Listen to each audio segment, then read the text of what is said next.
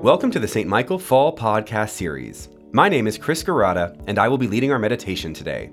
Our theme this fall is God is doing a new thing. Following our 75th anniversary, St. Michael is refreshed and renewed for a bright future, and now God is calling us to make new commitments in our faith and in our community.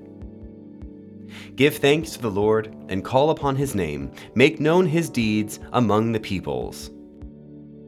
A reading from the Gospel of Luke, chapter 4. When Jesus came to Nazareth, where he had been brought up, he went to the synagogue on the Sabbath day, as was his custom. He stood up to read, and the scroll of the prophet Isaiah was given to him.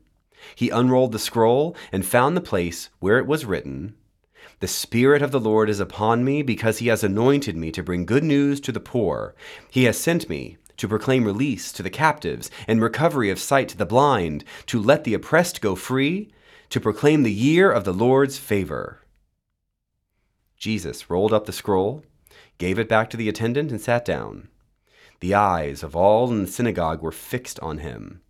Then he began to say to them, Today, this scripture has been fulfilled in your hearing.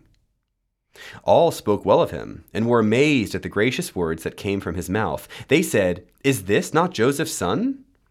He said to them, Doubtless you will quote to me this proverb Doctor, cure yourself. And you will say, Do here also in your hometown the things that you have heard you did in Capernaum.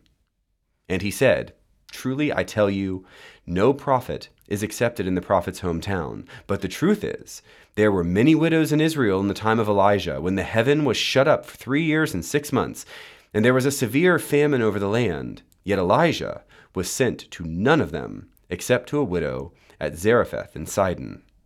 There were also many lepers in Israel in the time of the prophet Elisha, and none of them was cleansed, except Naaman the Syrian. When they heard this, all in the synagogue were filled with rage. They got up, drove Jesus out of the town, and led him to the brow of the hill on which their town was built, so that they might hurl him off the cliff. But he passed through the midst of them and went on his way. Here ends the reading. Ooh, this is a good one. This is one of my favorites. Jesus is back home, back in the town where he grew up, and he's ready to kick off his ministry in a big way. After having been baptized and tempted in the wilderness, Jesus returns to Nazareth and proclaims that God is doing something new.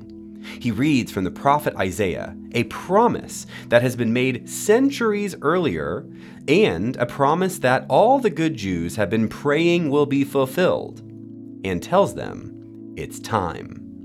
Now, one would think They'd cheer and celebrate. Finally, what they had hoped for was coming true. Yet instead, they try to throw Jesus off a cliff. Now, I had a mentor who once worked in a church in Montgomery, Alabama. It's a gorgeous old church near the center of town with an active congregation, but he often joked that the motto of the church was, We don't do that here. You see, churches, like synagogues, like consistency. Churches like doing things the right way, whichever way that happens to be, and anyone who comes along to upset the apple cart, as it were, makes themselves a target. Even though I've read this passage countless times, I still find myself cringing just a little bit because I know you don't just walk up in front of a church and say, everything's going to change, and expect that everyone will be happy. I am totally certain that Jesus knew what he was doing. There is nothing in me that thinks Jesus was surprised by their reaction. No, I think Jesus at his core was a rabble rouser, a holy antagonist, you might say. And when he proclaimed that the prophecy was being fulfilled, he knew the people would react. So then, why would Jesus proceed that way? Mean, if Jesus knew that the congregation would react badly, why not approach his message with a gentle touch? Perhaps proposing an idea softly and suggesting the synagogue name leaders to serve on a committee to discern a thorough response to Jesus' news and a proper path forward over the coming years. Can you tell? I've worked in a church a long time. Now, this is a fascinating question to ask, especially because, all joking aside, I think an approach like that may have ended up bringing more people to his side than the shock and awe of Jesus' response. There is no correct answer to the question I asked why did Jesus proceed this way? But I think I can offer one for your consideration. God's cosmic plan, worked out in the incarnation of Jesus Christ, sought the full renewal and salvation of all humanity, indeed, the entire world. There is a speed at which Jesus operates, a sense of urgency with which Jesus conducts himself. Jesus seems to communicate the sacred pressure of renewal in a way that most of us have lost. Now, true, many of us are passionate about our faith, but how many of us truly behave as if the call to renew the world is a task set for us right now?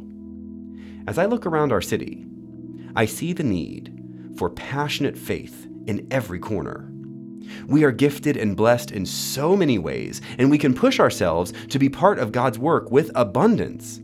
You, each of you, has incredible capacity, and God is asking you to transform your capacity into action. Today, this week, this month, you and I have the choice to deepen and increase our commitment in ways that will help spread God's love in new ways, touching hearts and minds in need all around us. Jesus did not waste time. He knew that his work was critical for the good of the world, and we are called now to renew that right spirit within us and our community.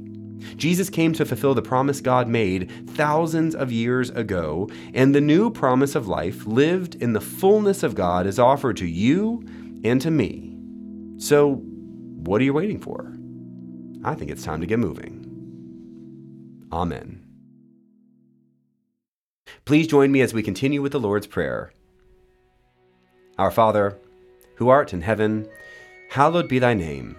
Thy kingdom come, thy will be done, on earth as it is in heaven. Give us this day our daily bread, and forgive us our trespasses, as we forgive those who trespass against us. And lead us not into temptation, but deliver us from evil. For thine is the kingdom, and the power, and the glory, for ever and ever. Amen. Let us pray. O God, you have made of one blood all the peoples of the earth, and sent your blessed Son to preach peace to those who are far off and to those who are near. Grant that people everywhere may seek after you and find you. Bring the nations into your fold, pour out your Spirit upon all flesh, and hasten the coming of your kingdom through Jesus Christ our Lord. Amen.